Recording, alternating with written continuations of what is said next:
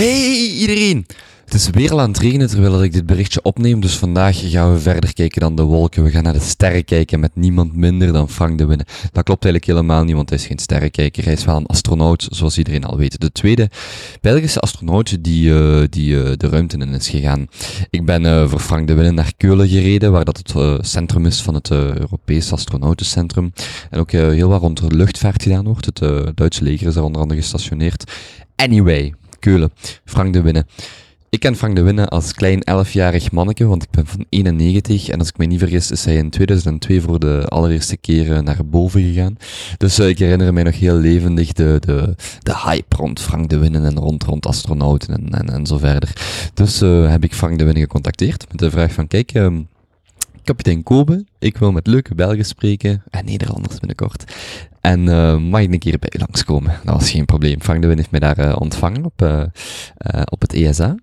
En uh, we hebben daarover uh, een heel aantal dingen gebabbeld. Over um, het European Space Agency en wat daar eigenlijk gebeurt. Over zijn opleiding aan de Koninklijke Militaire School.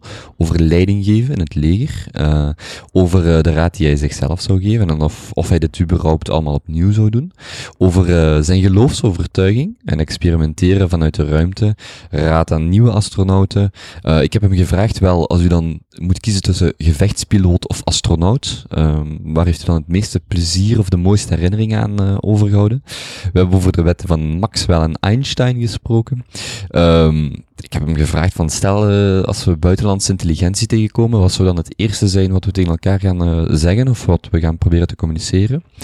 Over geslacht en samenstelling man-vrouw in, in, in, in, de astronautenwereld. Um, over, over stereotypen tussen het verschil tussen Duitse en Italiaanse collega's. Um, en nog een heel mooie uitspraak van, van Frank de Winne. Mars is leuk, maar ik kijk meer uit naar de eerste vrouw op de maan. Daarmee ga ik afsluiten en ga ik het woord overgeven aan Frank de Winne. Dit was een heel leuk interview om te doen. Een heel uitgebalanceerde, interessante man die het op een rustige manier vertelt. Um, en na het gesprek, na het interview, zei hij tegen mij: uh, Wilt je nog een foto maken in de Columbus? En ik zeg: uh, Zeker weten. Dus we hebben daar ook nog een foto kunnen maken in, die, uh, in eigenlijk die expositieruimte van, de, van het ESA. Ik wens jullie heel veel plezier met het interview. Kijk nog eens naar boven, naar, naar de maan en verder, als hij zichtbaar is tussen al deze scheidwolken. En geniet dan nog van uw dag. Tot de volgende. Yo!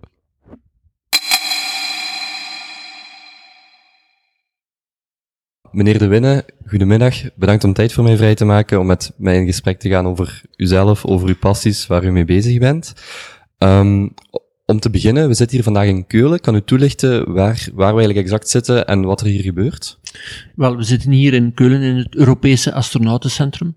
Uh, het centrum heeft eigenlijk drie doelstellingen. Uh, we hebben hier de astronauten en we ondersteunen de astronauten uh, aan boord van het ruimtestation. Dus dat is een operationele ondersteuning, maar we ondersteunen hen ook persoonlijk. En de families, want als je natuurlijk voor zes maanden naar het ruimtestation vliegt en je bent uh, weg van huis, uh, je bent ook tijdens de training twee jaar weg van huis, dan vergt dat wel wat ondersteuning. Anderzijds trainen we hier ook al de astronauten, niet alleen de Europese astronauten, maar ook alle internationale astronauten die op onze Europese elementen werken van het uh, internationale ruimtestation, onze Columbus-module, onze wetenschappelijke module, maar ook alle ex Europese experimenten die we uitvoeren, die worden allemaal hier in Keulen getraind. En dan een derde luik is de medische ondersteuning van onze astronauten. Ze moeten natuurlijk in goede gezondheid verkeren om naar de ruimte te vliegen. Ze moeten daar in goede gezondheid blijven, maar ook vooral na een verblijf van zes maanden in de ruimte is er dus een hele rehabilitatieperiode die voorzien is en dat uh, doen wij ook hier in Keulen. U bent natuurlijk bekend als, als Belgische astronaut. Is ook, alles wat u aanhaalt, was dat toen ook zo het geval? Bent u die hele training van bijvoorbeeld zes maanden, die ondersteuning ook doorlopen hier? Uh, absoluut. Uh, elke Europese astronaut die naar het ruimtestation uh, gevlogen is in de, de recente toekomst, het recente verleden, sorry, die inderdaad die, die heeft dat parcours doorlopen. Het centrum is hier eigenlijk opgericht in 1998. Dus juist bij de start van het internationale ruimtestation. Dus u bent hier eigenlijk begonnen met uw carrière als astronaut, of hier, hier lagen toch zeker de, de basisstenen, en nu bent u, staat u aan het hoofd van het Europese astronautenprogramma. Mag ik het zo noemen? Uh, niet het Europese astronautenprogramma, dat is een beetje te, te veel gezegd. Uh, maar inderdaad, ik ben hier mijn carrière begonnen bij de ESA. Mijn eerste dag bij de ESA was hier in het centrum. Uh, en nu sta ik dus hier aan het hoofd van het Europese astronautencentrum. En terug, dat is een heel specifieke functie binnen het hele uh, gebeuren van bemande ruimtevaart. Hè. We hebben natuurlijk ook technologie die we moeten ontwikkelen, we moeten modules ontwikkelen, capaciteiten, operaties aan boord van het ruimtestation. Dat gebeurt bijvoorbeeld in, in München. De hele technologische ontwikkeling, uh, dat wordt begeleid vanuit ESTEC, ons technologisch centrum in, in Noordwijk. Dus wij vormen daar eigenlijk een klein onderdeel van. Ik ga helemaal, want we komen daar zo dadelijk natuurlijk nog uitgebreid op terug. Ik ga terug naar het, naar het begin gaan. Waar bent u eigenlijk opgegroeid? Uh, ik ben opgegroeid in Gent, uh, in Ledenberg, een kleine deelgemeente van Gent. En dan bent u uiteindelijk ook uh, bij het leger gegaan, aangesloten en daar uw opleiding afgemaakt. Um, was dat een evidente keuze? Voor mij was dat een evidente keuze, omdat ik heel graag piloot wou worden. En dat was voor mij de, de meest evidente weg om, om piloot te worden op, op dat moment. Ik had, heb kunnen meevliegen met een, een, oom van mij, die ook piloot was bij de krijgsmacht. En dat, dat, dat interesseerde mij enorm. En dus ja, heb ik die, die weg dan gekozen. Aan de andere kant was ik ook altijd heel geïnteresseerd in, in techniek, technologie, wetenschap. Uh, en in het leger kon je dat perfect combineren met een opleiding als ingenieur. Dus uh, dat was een opleiding ingenieur-piloot die je daar kon volgen. En uh, dat is voor mij, denk ik, toch wel een hele goede keuze geweest. En als ik die vandaag zou kunnen opnieuw doen, zou ik dat zeker doen. Nu neemt u een van mijn vragen af, want ik zou inderdaad nog vragen welke raad geeft u aan uw 18-jarige zelf? Dat weten we dan al. U zou, u zou exact hetzelfde doen, neem ik Absoluut, absoluut. ik, zou, ik zou zeker de, dezelfde opleiding kiezen. Ik heb daar veel aan gehad aan mijn, mijn opleiding in de krijgsmacht, eh, als piloot, ook als ingenieur. Uh, ik denk dat is een, een zeer goede opleiding geweest aan, eh, aan de KMS, de Koninklijke Militaire School. Maar ook de, de opleiding als militair, uh, als ik nu zie, uh, hier werken in het centrum als leidinggevende, met mensen werken. Uh, leiding geven, dat is toch ook wel iets dat 100% deel uitmaakt van uw, uw, opleiding. Niet alleen uw opleiding, maar ook uw hele loopbaan. In het leger groeit je daar eigenlijk in, in, in leiding geven. En dat is iets wat mij nu heel goed van pas komt, ja, langs de ene kant, maar langs de andere kant ook iets dat ik geleerd heb van mezelf, dat ik ook heel graag doe. Dus ik heb eigenlijk nu drie passies, vliegen, uh, techniek, wetenschap, uh, maar ook leiding geven. En, en, ik kan die drie combineren, dus ik ben eigenlijk heel gelukkig. Mm -hmm. Wat is uw jobtitel? U bent piloot, u bent astronaut, u bent leidinggevende, u bent directeur, uh, zouden sommigen het noemen, maar hoe benoemt u zelf? Ja, dus officieel ben ik hier uh, hoofd van het uh, Europese Astronautencentrum Departement. En zegt u dat ook zelf? Als iemand vraagt wie bent u, zegt u dan... Uh... Head of the European Astronaut Department of Head of EAC is, uh, is uh, in, de, in onze wereld natuurlijk is het allemaal in het Engels en EAC is een, een, een, zeer goed gekende term, European Astronaut Center. Zo so de Head of EAC is het eenvoudigste om het te zeggen. Zegt u dat ook bijvoorbeeld tegen kinderen? Die vragen, wat, wat doet u? Nee, tegen kinderen natuurlijk niet. Tegen, voor kinderen ben ik astronaut, dat ja. is evident. En werk ik met astronauten. Uh, dus ik denk niet dat kinderen veel boodschap hebben of dat je het hoofd bent of de leidinggevende bent van een organisatie of niet. Die, die horen astronauten, denk ik. Abs absoluut, absoluut. Want ik zei het voor het gesprek ook tegen u, um, u bent in 2002 voor de eerste keer naar boven gegaan. Uh, ik ben van 91, dus ik was 11 jaar oud en dat was natuurlijk groot nieuws als, als tweede astronaut.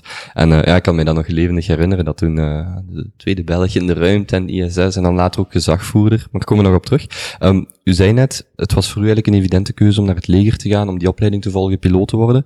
Um, hoe stonden uw ouders daarachter? mijn ouders hebben dat altijd zeer fel gesteund. Uh, ja, ik, denk ook het feit van dat te combineren dan, dan met ingenieur en toch, uh, uh, je moet ook zien, in, die tijd was er toch ook, misschien is dat van alle tijden, maar toch ook wel wat, wat crisis. Er was veel werkloosheid. En, en natuurlijk een, een loopbaan kiezen als, als ingenieur, als officier, als piloot bij de krijgsmacht was ook een zekere keuze op dat moment, als je dat kon volbrengen. Dus mijn ouders hebben daar altijd zeker achter gestaan. Uh, mijn mama natuurlijk, uh, als je gevechtspiloot wordt, is altijd uh, een beetje moeilijk, want ze zeggen, is dat niet gevaarlijk? ze heeft dat gezegd, ook als ik naar de ruimte vlieg, moet je dat nu echt doen? is dat niet te gevaarlijk? Maar oké, okay. dat is van alle moeders, denk ik. Je hebben nu beide ouders het ook meegemaakt, dat u uiteindelijk naar de ruimte bent vertrokken? mijn papa spijtig genoeg niet, die is op relatief jonge leeftijd overleden. Ik was juist piloot. Uh, geworden, uh, juist mijn vleugels gekregen en, en daarna is uh, mijn papa spijtig genoeg overleden. maar ja, mijn mama heeft het allemaal meegemaakt en is ook voor mijn tweede vlucht naar, naar Baikonur gekomen om de, om de lancering te zien. Enorm vier, denk ik dan wel. absoluut. Ja. Um, ik ga overschakelen naar, naar het astronautenprogramma en, en naar uzelf, uw eigen carrière ook. Zijn er bepaalde misconcepties die mensen rondom uw beroep of uw métier hebben? Dan heb ik het niet alleen over het leidinggevende, maar vooral de, de astronautenwereld, als ik het zo mag noemen. Wel, een, van de misconcepties, denk ik, die, die er zijn, is dat de mensen denken dat astronauten uh, wetenschappers zijn en, uh, en dat ze uh, de, de meest slimme mensen van de wereld zijn, of weet ik veel wat allemaal. wat natuurlijk niet het geval is. Hè. Wij zijn vooral operatoren, hè. we zijn uitvoerders. astronauten die werken met procedures die voor hen uitgeschreven wordt door, door de grond. die moeten handig zijn. Zoals in het leger. Zoals in het leger, zoals in een vliegtuig. Die moeten handig zijn, want het meeste van het werk dat wij doen aan boord van het ruimtestation is zaken installeren, zaken repareren ook, uh, die, die kapot gaan. Dus je, je moet een zekere handigheid hebben. Uh, en je moet natuurlijk ook uh, een, een aantal technische zaken snel kunnen begrijpen om, om die procedures dan ook goed en performant te kunnen uitvoeren. Want uh, iedereen kan natuurlijk de procedures uitvoeren, maar het is niet zo dat je voor alles oneindig veel tijd hebt. Uh, het goede aan een astronaut is als hij de zaken die hij moet doen op korte tijd kan, kan uitvoeren, zodanig dat je veel tijd over hebt voor wetenschap te doen en, en, en voor andere zaken te doen. Dus dat is een van de mis, misconcepties, uh, denk ik, dat wij, wij zijn geen, geen wetenschappers. De wetenschappers en de, de intelligente mensen, die zitten allemaal op de grond uh, in de universiteiten en die doen de wetenschap voor ons. Wij zijn de uitvoerders. U snijdt het onderwerp wetenschap aan. Welk of wat is het leukste experiment waar u in de ruimte aan hebt deelgenomen? Dat is altijd een zeer moeilijke vraag. Ik heb die al veel keren gekregen. Uh, en natuurlijk, elke wetenschapper denkt dat uh, zijn experiment het beste of het leukste is. Uh, dus dat is, dat is heel moeilijk. wat ik wel kan zeggen is dat ja, de, medische experimenten zijn meestal voor de astronauten niet de meest aangename natuurlijk. Als je naalden in je eigen lichaam moet steken om, om bloed te trekken. of als je heel lang met een hoed op je hoofd moet zitten voor bepaalde proefjes uit te voeren. Dat is niet meestal het, het meest aangename. Ik heb altijd veel plezier gehad aan de, de experimenten uh, waarin dat we in de, de Microgravity Science Glovebox bijvoorbeeld uh, ja, heel precieze taken moesten uitvoeren, uh, heel precieze parameters moesten instellen. en als je dat dan inderdaad kunt doen in een moeilijke omgeving met de hulp van de wetenschappers en dan de juiste resultaten bereiken, dat is natuurlijk iets wat je veel voldoening geeft kan u... dat is natuurlijk weer zo'n vraag die waarschijnlijk al vaker heeft gehad, maar is een, is een zonsopgang, vraag ik mij af, in de ruimte heel anders dan eh, op aarde? is heel anders dan, eh, dan hier op aarde, omdat die natuurlijk ook veel sneller verloopt. Hè. Je, je, hebt het ook 16 keer per dag. Uh, dus uh, je ziet ook echt tijdens een, een, zonsopgang zie je echt ook de zonsopgang gebeuren over de aarde. Je kijkt dus naar beneden en het is helemaal donker, terwijl dat je een beetje verder ziet dat de zon opkomt, dat het begint licht te worden. En dan zie je eigenlijk die hele schaduwzone, de schemerzone, die wij ja, in het Engels dusk noemen, hè, uh, s morgens of, of, of s avonds, de, de schemerzone. Dan zie je die eigenlijk bewegen over de aarde. En, en dat is natuurlijk uh, geweldig spectaculair om dat te zien. Uh, het is ook heel mooi om, om de zon, ja, door de, de atmosfeer, als, je, als je hier kijkt, naar, naar, naar de lucht, en het is een mooie dag, het is een blauwe lucht, denk je dat de atmosfeer oneindig gaat. Maar als je naar, naar onze aarde kijkt van bovenuit, dan zie je dat onze atmosfeer eigenlijk maar een heel klein dun laagje is. En het is, je kan dat het beste zien tijdens een zonsopgang, omdat dan de zon natuurlijk door die atmosfeer en dan die hele kleurschakering een hele goede goed perspectief geeft van, van de, ja, de kwetsbaarheid en, en hoe dun eigenlijk onze atmosfeer is uh, rond onze aardbol. Bent u eigenlijk gelovig? Uh, gelooflijk, ik ben eh, christelijk opgevoed. Dus dat is zeker het geval, maar ik denk niet dat dat in, in, ons beroep eigenlijk relevant is. Uw geloofsbelevenis of uw standpunt ten opzichte van religie of geloofsbelevenis dan toch, is, is dat veranderd door de ruimte in te gaan? Ik denk niet dat dat veranderd is door, door de ruimte in te gaan. Uh, en oké, okay, misschien is dat bij sommige astronauten veranderd of niet. Uh, bij mij in, in, heel, in elk geval niet. Wat uh, voor mij belangrijk is, is, is, de bepaalde waarden die je hebt in een, in een bepaald concept, religie. wat, wat, wat moeilijker is, is natuurlijk het, het hele instituut dat daar rondhangt al de regelgeving. Maar eh, ik denk voor mij het belangrijkste is, is waarden. En die waarden zijn volgens mij dan toch meer humanitaire waarden en, en, universele waarden. Trekt u natuurlijk door in uw opvoeding? De opvoeding van uw kinderen? Oh, ik heb dat geprobeerd, of dat ik daarin geslaagd ben, dan moet aan andere mensen vragen. Maar uh, uh, niet alleen in, in, in de opvoeding, uh, ik denk ook in, in de leiding die ik hier probeer te geven in het, in het EHC. Eén zaak is de, het werk dat je doet. En, en, en de technische uitvoering van, van je job.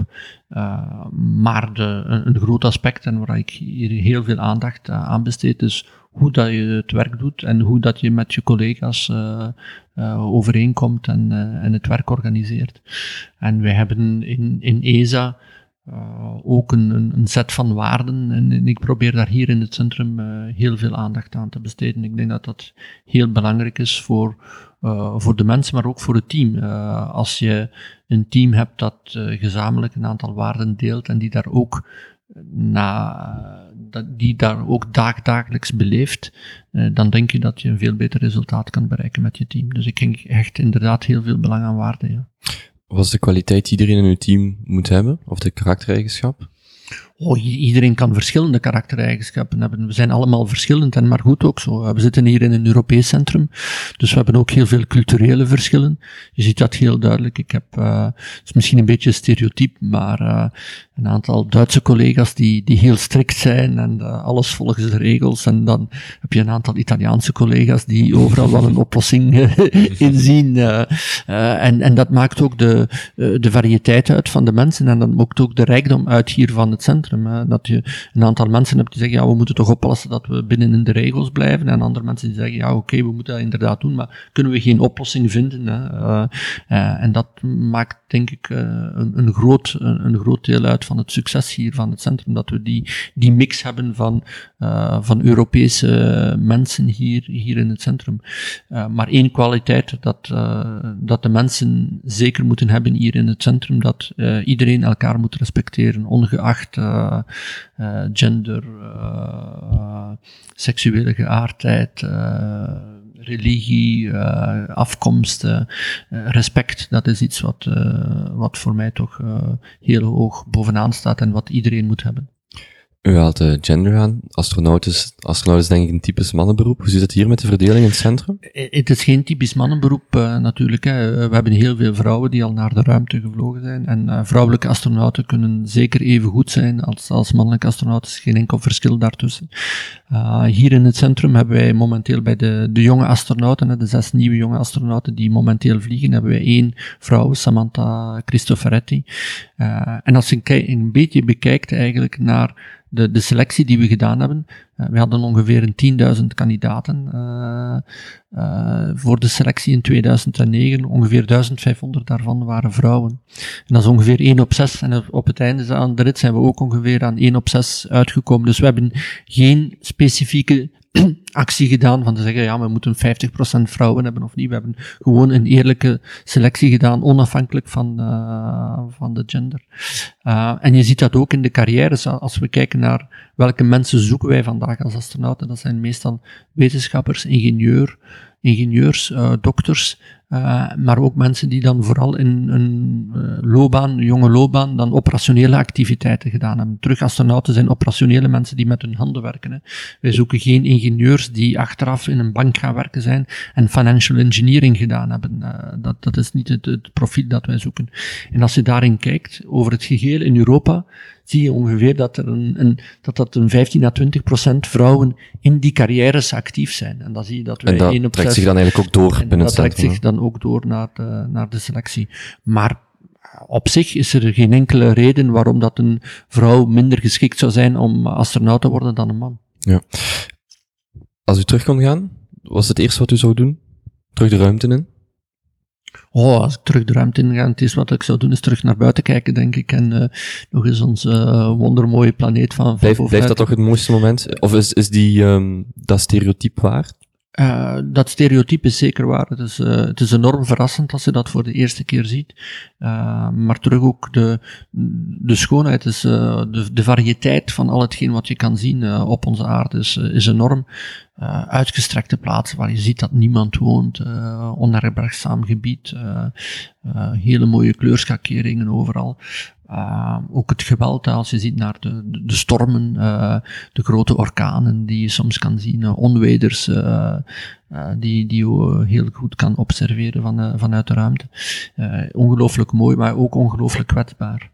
En, en, dat is toch wel iets dat ik merk. Het is, je kan zeggen, het is een stereotype, maar onder ons hoeven wij natuurlijk niet stereotyp te zijn in onze kleine gemeenschap van astronauten. En je ziet toch dat, uh, gelijk wie dat je het vraagt, en zelfs al zitten wij uh, met collega's rond de tafel, dat blijft voor ons uh, het meest spectaculaire. de, de mooiheid gecombineerd met de enorme kwetsbaarheid die je voelt en, en daadwerkelijk ziet en, en aanvoelt als je in de ruimte bent. Geeft u die raad ook mee aan, nieuwe astronauten? Of welke raad geeft u überhaupt mee? Oh, natuurlijk geven wij raad mee aan, uh, aan nieuwe jonge astronauten. Ze zijn allemaal zeer goed getraind, dus ik moet hen als leidinggevende geen raad geven van goed dat ze hun werk moeten doen. dat is duidelijk. Da daarvoor zijn ze twee jaar of drie jaar in, in opleiding. De raad die ik meegeef is vooral vergeet niet van door het raam te kijken, want dat is een vraag die u het meest gaat gesteld worden tijdens conferenties. Hoe voelt dat om daar te zijn, wat ziet je? Um, dus dat is belangrijk dat je dat kunt overdragen aan de mensen, enerzijds.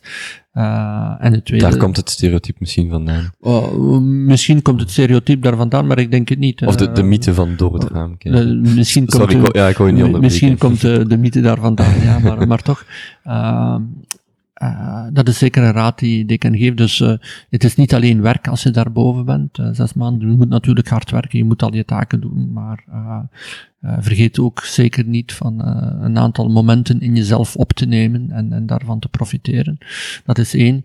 En een, een tweede raad die je kunt altijd meegeven is dat uh, iedereen maakt fouten. Dus als je zes maanden boven bent aan het, in het ruimtestation, ga je ook fouten maken. je moet je daar kunnen overzetten en je moet dan kunnen zeggen, oké, okay, met de grond, we hebben een fout gemaakt, laat ons dat corrigeren en laat ons verder gaan. Mm -hmm. er is niet zoiets als een astronaut die gedurende zes maanden vliegt en die nooit geen fouten maakt. Dat bestaat niet. Even weg van het astronautenluik, meer naar, naar uh, ruimtevaart en naar uzelf toe. Is er eigenlijk een, een, vraag mij af, concurrentie tussen Amerikaanse, Europese instellingen en dan Chinese en verder Russische bemanningen of, of, of um, programma's of centra? Concurrentie tussen de, de bemanningen is er, is er zeker niet, hè, want we weten allemaal in welke omgeving... Ook geen minderwaardigheidscomplex is veel gezegd, maar ik kan me voorstellen dat een, een, een NASA-opleiding met enorm, met een gigantisch budget in vergelijking met een Europees of een, of een Russisch programma, daar is absoluut geen verschil voor ruimtevaarders. Dus, voor de ruimtevaarders zeker niet. Hè. Voor de astronauten, als je aan boord bent van het ruimtestation, wij zijn allemaal professionele mensen uh, die een, uh, hetzelfde beroep uitoefenen, die dezelfde passie hebben. En uh, al die budgetten, uh, ik kan je het vertellen, als je astronaut bent, weet je helemaal niet welke budgetten er omgaan, welke programma's er moeten getekend worden, wat de, de bekommernissen zijn van de programmanagers, van de minister. Uh, dat passeert allemaal heel, heel ver van je wereld. Jij bent bezig met operaties. Je bent bezig met experimenten uit te voeren. Dus dat is een heel andere uh, dynamiek uh, die, die je hebt als je astronaut bent, behalve, buiten als je dan, zoals ik nu, in, in de leidinggevend zit en dat je inderdaad moet kijken waar zijn de budgetten voor mij, mijn centrum, waar komen de budgetten voor de volgende vijf jaar vandaan en, en zo verder. Als we kijken natuurlijk naar de ruimtevaartagentschappen en de programma's, wat doen we samen? Kijk naar het ruimtestation. Europa neemt deel voor 8,3% aan het ruimtestation. We zijn dus inderdaad een junior partner. Uh, daar zie je dus wel inderdaad dat ja, NASA de leidinggevende is met de grote budgetten, dat zij het meest voor het zeggen hebben. Maar je, je, je ziet ook wel, en, en dat is ook de verdienste natuurlijk, denk ik, van, van ons leidinggevend personeel in, in de ESA, dat zij veel respect hebben voor, voor toch de Europese ruimtevaartorganisatie ESA, voor een aantal aspecten. Eerst en vooral, wij zijn een zeer betrouwenswaardige partner. Uh, als wij zeggen dan, dat we iets doen, dan doen we dat ook. Wij, wij komen nooit terug op onze akkoorden, wat niet van iedereen kan, uh, kan gezegd worden. Dat is één. Twee, we zijn zeer professioneel. Uh, we zijn eh, dus kwalitatief leveren wij zeer hoogstaand werk. Uh, en dat is niet alleen in bemande ruimtevaart. Kijk naar de Rosetta-missie die we gedaan hebben, bijvoorbeeld vorig jaar met de Philae-lander. dat is uniek. Niemand in de wereld heeft dat ooit gedaan. Wij hebben in Europa die capaciteit.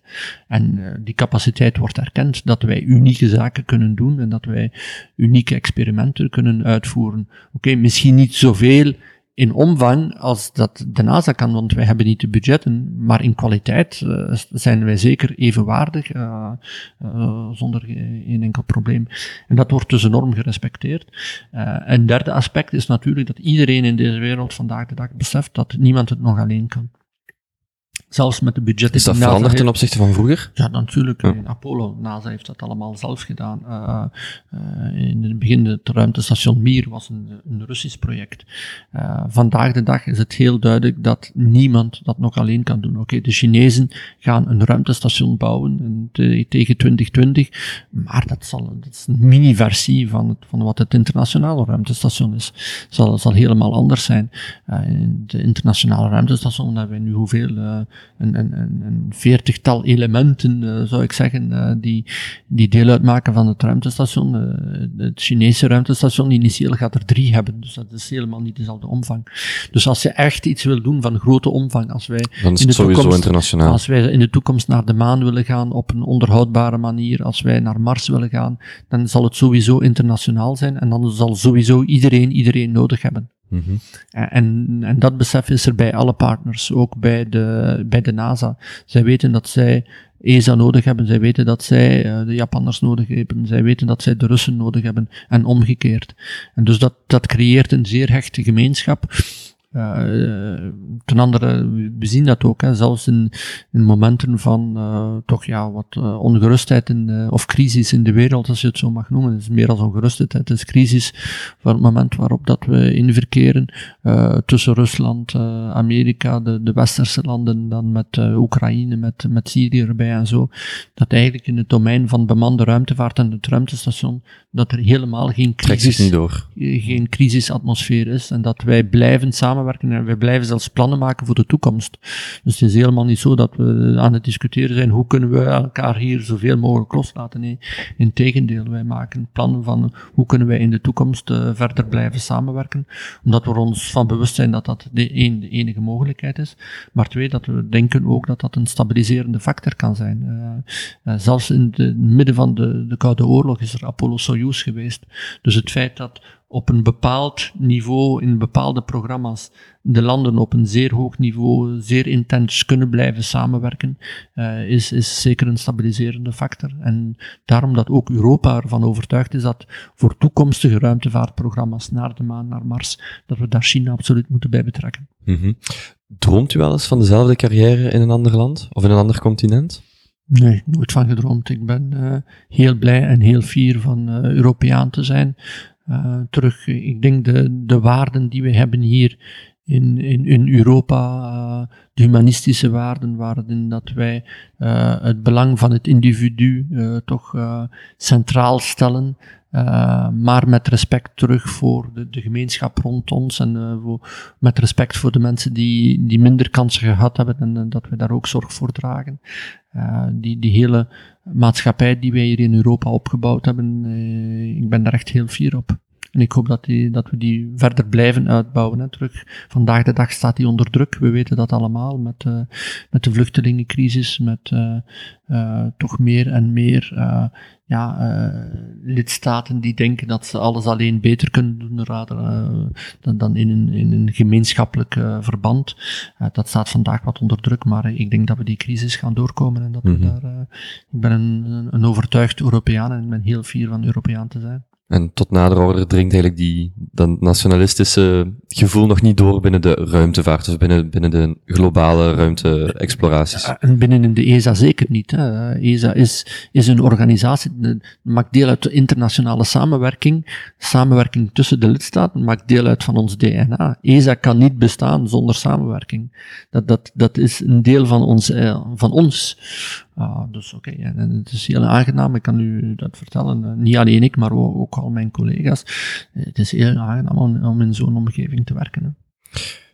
Hoe kijkt u eigenlijk naar um, privé-initiatieven, gelijk SpaceX, of nee, ik mag het eigenlijk niet volledig een privé-initiatief noemen, maar naar de ontwikkeling van, van grote bedrijven of ondernemers die zich daarmee bemoeien met die, met die branche? Uh, dat is natuurlijk zeer positief. Hè? Als je kijkt, eh, ik heb dat altijd Is dat standaard wat u moet geven? Of, of? Nee, absoluut niet. Ik heb dat antwoord altijd al gegeven. Uh, uh, en ik ben er ook persoonlijk van overtuigd. En terug, ik maak een vergelijking. het is altijd goed met naar het verleden te kijken. Hè. Je moet, we mogen nooit het verleden niet vergeten of de historiek niet vergeten, denk ik, uh, in, als we naar de toekomst kijken. Uh, en als je kijkt naar het verleden in, in toch een gelijkaardige branche als, als de luchtvaart, uh, in het begin was dat ook allemaal van de overheid. Hè. Dat waren ook de militairen die daar zeer actief in waren. Alles was in handen van de overheid. Ja, moest dat in handen van de overheid gebleven zijn, dan zouden wij nu met Ryanair of met gelijk welk, mag je geen reclame reclame maken, maar enfin, met Brussels Airlines of met Lufthansa hier vanuit Keulen of German Wings kunnen op reis gaan naar, naar Mallorca of naar Spanje of naar weet ik veel waar. Hè. dus natuurlijk moet dat op een bepaald moment moet dat, overgegeven worden aan de, de privé. De, de overheid is daar om bepaalde domeinen te openen om bepaalde risico's te nemen die de privé niet kan nemen, omdat die te groot zijn, of, of niet willen nemen, hè, omdat uh, ze hebben natuurlijk stakeholders. Zij moeten natuurlijk, als je een privébedrijf hebt, dan moet je winst maken op termijn. Niet de eerste dag, maar op termijn moet daar toch een, een winstperspectief uh, in zitten. Bij de overheid is dat niet het geval. Zij kunnen investeren in nieuwe zaken, in technologie, in wetenschap, in kennis, die dan kan leiden tot uh, bedrijven die dan innovatief kunnen zijn en die dan inderdaad uh, winst kunnen maken en tewerkstelling kunnen genereren. Dus ik denk dat dat een zeer positieve evolutie is, maar het is zoals u zelf aanhaalde, vandaag is dat nog niet echt commercieel. Hè. SpaceX, oké, zij hebben een lanceerraket die wel op de commerciële markt is, maar al wat zij doen met bemande ruimtevaart wordt betaald door één organisatie, NASA. Dus ja, oké, al hun geld komt ook van de overheid in, in die organisatie als je kijkt in, in Europa, het is niet de ESA zelf die de raketten bouwt, hè, of die, die Columbus gebouwd heeft. Hè. Het is de industrie die die bouwt voor ons. Hè. Alleen is het hier een, een andere manier van, van werken en een andere manier waarop dat ze de contracten gegeven hebben. Maar het, is zeker een incentive uh, voor die mensen, want ze hebben ook zelf geïnvesteerd, uh, dat moeten we wel toegeven, uh, om eventueel een markt te genereren in, in de toekomst. En ik hoop dat die gaat groeien, want dat gaat alleen maar maken dat het voor ons natuurlijk ook goedkoper gaat worden om naar de ruimte te vliegen. En als het voor ons, voor de overheden, goedkoper wordt om naar de ruimte te vliegen, ja, dan gaan we budgetten kunnen vrijmaken om andere dingen te doen. Uh, de, volgende stap, en daar zijn we nu mee bezig, uh, zal zeker een, uh, een, een, verdere exploratie zijn van de maan. Niet zoals dat we gedaan hebben in Niet de verder dan de maan, maar verder van de maan. Dus verder de, van de, maan, ja. ja. ja okay. dat is voor ESA, voor Europa is dat de volgende stap. Oké, iedereen heeft hetzelfde doel dat we ooit uh, wel uh, een bemande missie naar Mars willen doen. dat is de doelstelling van alle ruimtevaartagentschappen vandaag in de wereld. maar dat is, zit er morgen niet aan te komen. Hè. Er is nog heel veel dat we moeten leren, dat we nog moeten doen. Dus ja, zeker. Ik, ik hoop zeker dat er deze eeuw nog een, een vrouw als eerste voet op de maan, op Mars kan zetten. Hè. Wat een, een, een man de eerste voet op Mars, op maan, sorry, ik ben, ben de twee al door elkaar aan het gooien. Zo wat een Armstrong op de maan, waarom geen, geen vrouw op, op Mars. maar dat zal gaan in, in een stapsgewijze opbouw. En zo de, de, de, eerste stap die we genomen hebben is nu het internationale ruimtestation. We kunnen zeggen, oké, we beheersen dat. We hebben nu gedurende 15 jaar permanent mensen uh, die rond onze aarde zweven. Dus we beheersen dat logistiek, technisch, uh, uh, programmatorisch, politiek. Dus dat is iets dat... Budgetair. Budgetair. Ja. want politiek is budgetair, ja. want zij geven ons de, de middelen. Dus dat is iets wat we nu beheersen. Dus we moeten dat inderdaad nu geleidelijk aan overdragen naar de commerciële sector. En dus als overheden moeten wij nu de volgende stap nemen. En de volgende stap, dat is zeker de, de maan. En daar zijn we hard aan, aan, het werken voor het moment om die, die plannen uh, voor te bereiden. Het centrum hier is daar ook uh, mee bezig. Dat is een van de, de toekomstperspectieven van het, van het centrum hier. En nog even vragen, um, als u dan die, die commerciële partners bekijkt, ik denk dat de gemiddelde mens, of ik in, in ieder geval, ik kijk daarna en ik denk, oké, okay, een, een, een landing van een raket van SpaceX dan bijvoorbeeld mislukt, oké, ze zullen het over een paar maanden of zo, of een paar jaar wel weer, het zal wel lukken en uiteindelijk komt het wel goed en dat is even eh, een, een, een, hit en dat komt in alle nieuwskanalen en, en berichten. Kijkt u daar anders naar als, als hoofd van het astronautenprogramma? Ziet u, of, of als iemand vraagt, ja, wat zijn de details waar u op let bij zo'n zo'n lancering of bij zo'n zo'n testcase? Nee, nee, ik denk dat ik daar min of meer op dezelfde manier uh, naar kijk. Misschien een beetje meer realistisch. En, en zoals terug, hè, als we kijken hoeveel accidenten er vroeger niet waren met vliegtuigen. Hè? Uh, en als je ziet dat dat nu de veiligste manier is om, uh, om mensen te transporteren met, met een vliegtuig. Uh, maar in, in de jaren 2030, uh, zelfs uh, in supersonische vluchten, juist na de Wereldoorlog, hoeveel crashen dat we daar gehad hebben, is ongelooflijk. En we hebben daar enorm veel uit geleerd en we hebben alles veiliger kunnen maken. Dus ik denk dat we hier op dezelfde manier uh, daar moeten naar kijken. Uh, Oké, we gaan nog failures hebben. Uh, wij zijn als astronauten zijn wij ons daarvan bewust. Wij gaan nog mensen verliezen hè, in de ruimte. Hè. Wij gaan nog astronauten verliezen. maar moet je daarvoor stoppen? ik denk niet. Ik denk dat had, we dat moeten stoppen, dan hadden we ook terug nooit geen luchtvaart gehad, dan hadden we nooit geen schepen gehad. We hebben nooit geen auto's gehad. Hè. Als we voor elk auto-accident die we hebben en een mens die we verliezen in een auto-accident moeten zeggen, we gaan niet meer met de auto rijden, ja, dan komt de hele wereld tot stilstand natuurlijk. Dus u kijkt wel positief naar, naar de toekomst? Eh, ik kijk daar heel positief uh, naartoe uit. Nu, gaat dat gebeuren binnen vijf jaar, binnen tien jaar, binnen twintig jaar? Dat is moeilijk te voorspellen wanneer dat die doorbraak er gaat komen. Uh, maar ik denk wel dat, dat op termijn inderdaad de commerciële sector daar een, een belangrijke rol gaat in spelen. In de eerste plaats terug in low Earth orbit, dus de omgeving rond onze aarde. De maan, Mars, dat zal nog wel... Dus even op, um, hoe heet het weer? Um, gravity, um, ik kom niet op het woord. Het gevoel van niet, uh, van, van geen aantrekkingskracht, uh, de exacte term. Dus Microgravity in het dus, Engels. Dus dat wat elke, wat elke, niet BV, maar wereldster wil doen, even naar boven, even gewichtloos zijn dat, en dat terug. gaat er waarschijnlijk sneller komen. Als je kijkt ja. naar Virgin Galactic, ze hebben natuurlijk ook een accident gehad, zoals ja. we weten, terug. Uh, uh, en, en dat is allemaal, ik kan niet zeggen voorspelbaar, we proberen dat zoveel mogelijk te vermijden. Hè. Maar het is wel deel van het plan om natuurlijk verder te komen. Maar, maar als je die risico's niet wilt of durft nemen, dan sta je stil. En dus dat is iets wat, wat karakteristiek is in, in onze wereld. Wij zijn bereid om risico's te nemen. Wij proberen die zoveel mogelijk te minimaliseren. We hebben heel strenge voorwaarden voor veiligheid, voor uh, riskmanagement en, en een procedure voor een procedure, voor, voor een procedure. Yes, ja, absoluut. Uh, en, en, en alle zaken tien, honderd keren controleren, dat wordt absoluut gedaan in onze sector. Maar dan nog is het risico niet nul. En als je het risico wilt herleiden tot nul, dan is er maar één oplossing, niks doen. Ja. En, en, dat is niet uh, hetgeen wat, uh, wat wij willen natuurlijk. Iets totaal anders. U bent um, expert van alles wat hier boven ons uh, zich afspeelt. Expert is veel gezegd, hè? Wel, toch, toch, u weet er meer van dan de gemiddelde, de gemiddelde mens. Nee, daarvoor zit je nog geen expert, hè? Maar oké, okay, ik weet, ja. Um, hoe kijkt u naar, naar de diepe oceanen? Diepe oceaan, daar is natuurlijk ook nog veel uh, exploratie te doen. En niet alleen in de diepe oceanen. Hè. Als je kijkt, uh, uh, het deeltje van onze aardkorst, dat we eigenlijk kennen en dat we eigenlijk verkend hebben met mensen, is, is ook uh, enorm klein. Hè? Uh, ja, want we gaan duizenden kilometers naar boven, maar eigenlijk een paar kilometer naar beneden is moeilijker, uh, of lijkt moeilijker te zijn. Is inderdaad zeer moeilijk, hè, omdat je daar met enorme drukken geconfronteerd wordt, de hitte ook en, en zo verder. Dus hetzelfde voor de oceanen. Hè. Als je naar beneden gaat in de oceanen, enorme drukken die je daar te verwerken krijgt en zo verder. Dus als je ziet het, het leven dat daar ook is, die, die zich daar bevindt, uh, dat we helemaal nog niet ontdekt hebben, dat we helemaal nog niet weten. Dat is natuurlijk ook een, een hele wondere wereld. Staan beide wel volledig los van elkaar? Het is niet dat je, wanneer iemand de oceaan beter kent, dat ze meer in de, in de ruimtevaart eraan hebben?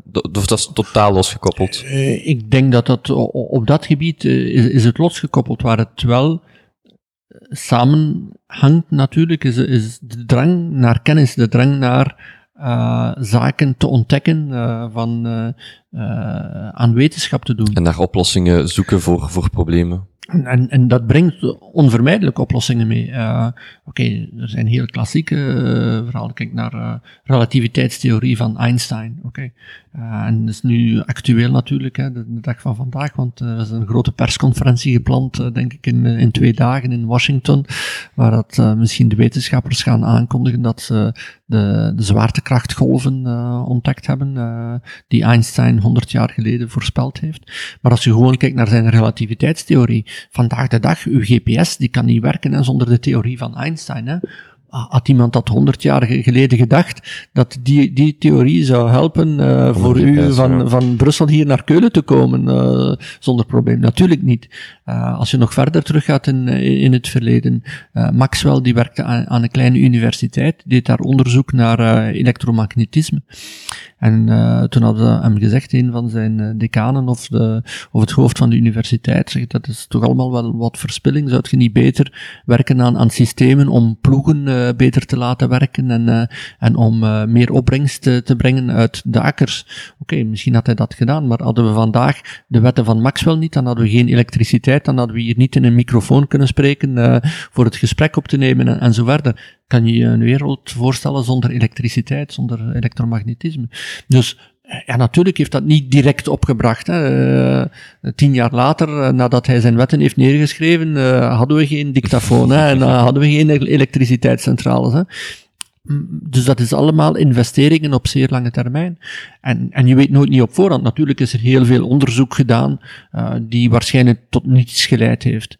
Uh, maar dat is juist de, het karakteristieke van ja. het onderzoek, dat je niet weet tot wat het gaat leiden, maar dat heel veel van het onderzoek toch heel veel uh, resultaat of, of uh, meebrengt op, op zeer lange termijn.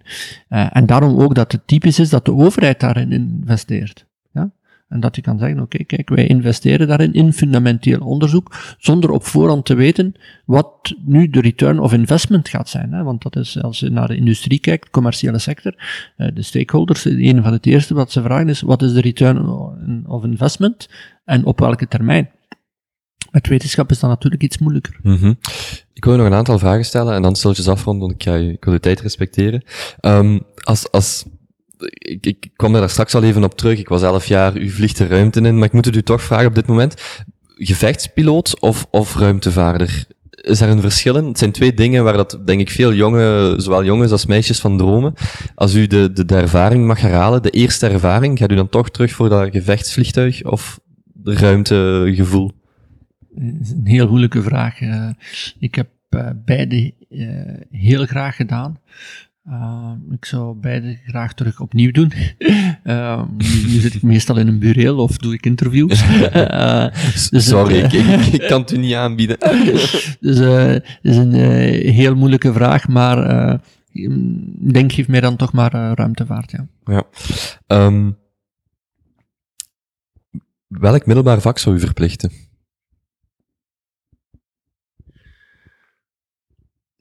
Vanuit mijn achtergrond uh, zou ik uh, wetenschap waarschijnlijk verplichten, dat, dat mensen uh, vragen leren stellen. Dat is vooral het, het belangrijkste. Als, als je kijkt naar wetenschap, dat, dat mensen durven bepaalde zaken in vraag stellen. Wetenschappers stellen altijd alles in vraag. En, en we dachten uh, 500 jaar, of meer dan uh, duizenden jaren geleden, dachten we dat de aarde plat was. Hè. En sommige mensen hebben dat in vraag gesteld. Uh, dan dachten we dat de aarde het centrum was van het uh, universum en dat alles rond de aarde draaide. En dan Galileo en Copernicus hebben dat in vraag gesteld. Uh, en zo zijn we eigenlijk vooruit gegaan als maatschappij. En dus dat denk ik dat het belangrijkste is, door de wetenschap, het is niet belangrijk of dat het biologie is of aardrijkskunde of iets anders, maar uh, kinderen kritisch leren nadenken en leren vragen stellen en zaken in vraag stellen. Dat, dat niet alles zomaar gegeven is. Dat is denk ik het belangrijkste voor de vooruitgang van onze maatschappij. Mm -hmm. Wie zou u nog willen ontmoeten?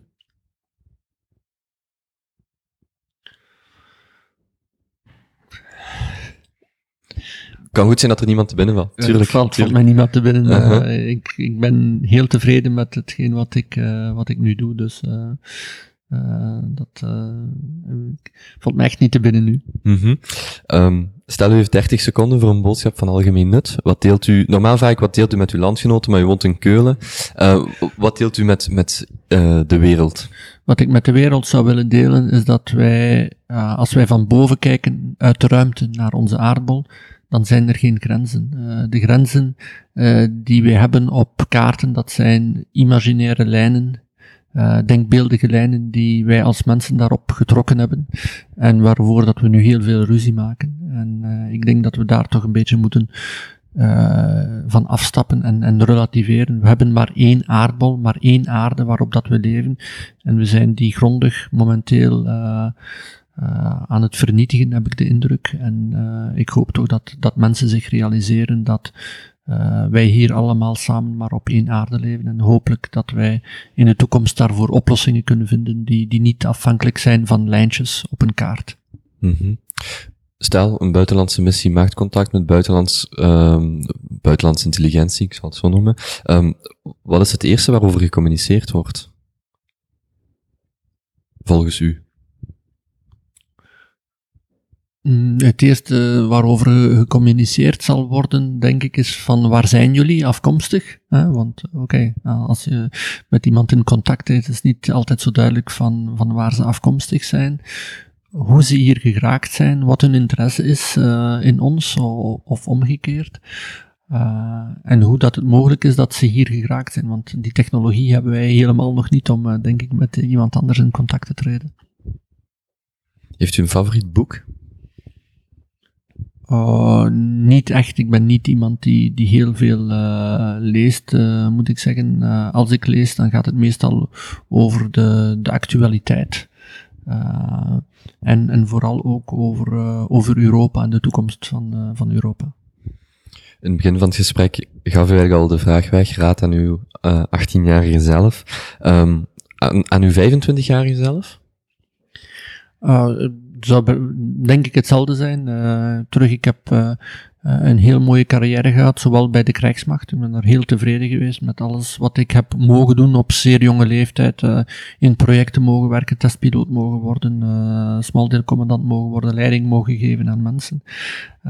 en daarna hebben ze mij ook gesteund om, om ruimtevaarder te worden. dus ik zou uh, heel weinig, uh, op, op het professionele gebied, zou ik zeggen, zou ik heel weinig raad kunnen geven. Ook voor 40-jarige zelf, want u bent dan als 41-jarige, geloof ik, als ik mij niet vergis, uh, de ruimte in vertrokken? Ja, ik, terug, als ik alles opnieuw zou kunnen doen, het klinkt misschien heel zelf, zelfgenoegzaamd, ik weet het niet, maar ik ben heel tevreden met het leven die ik gehad heb en met de mogelijkheden die ik gekregen heb van de mensen rondom mij. En uh, als er misschien één zaak is van te zeggen, oké, misschien meer de mensen bedanken die mij gesteund hebben in alles wat ik gedaan heb. -hmm. Om af te ronden, voor mensen die meer willen leren over u, over uw professionele pad, over uw carrière, over uw passies, in welke richting stuurt u die mensen? Maar er is natuurlijk de, de website van de, de ESA, uh, waarin heel veel informatie te vinden is over bemande ruimtevaart. Uh, dus dat is denk ik de richting vooruit te gaan. Ik ben, ben niet iemand die, die veel communiceert over mezelf of over wat, wat, ik zelf zou willen doen. Het belangrijkste is denk ik wat wij als gemeenschap samen willen doen en wat wij als Europa samen willen bewerkstelligen hoe we kunnen uh, naar verdere internationale samenwerking gaan, hoe wij de, een betere wereld kunnen maken voor de, voor de mensen, voor iedereen. En ik probeer daar een heel klein steentje in bij te dragen, maar de persoon Frank de Win is daarin, denk ik, heel, heel onbelangrijk. Het, het geheel is belangrijk. Goed, dan meneer De Winne, dan ga ik u bedanken om tijd voor mij vrij te maken met mijn gesprek te willen gaan. Ik wens u nog heel veel succes hier. Ik ga zo dadelijk nog een foto van, de, van de ruimtecabine, van de testcabine maken, want dat is gewoon te cool om, om geen foto van te maken voor die keer dat ik eens hier ben. En uh, ja, dan wens ik u nog heel veel succes en nogmaals uh, bedankt. Hartelijk dank voor het gesprek.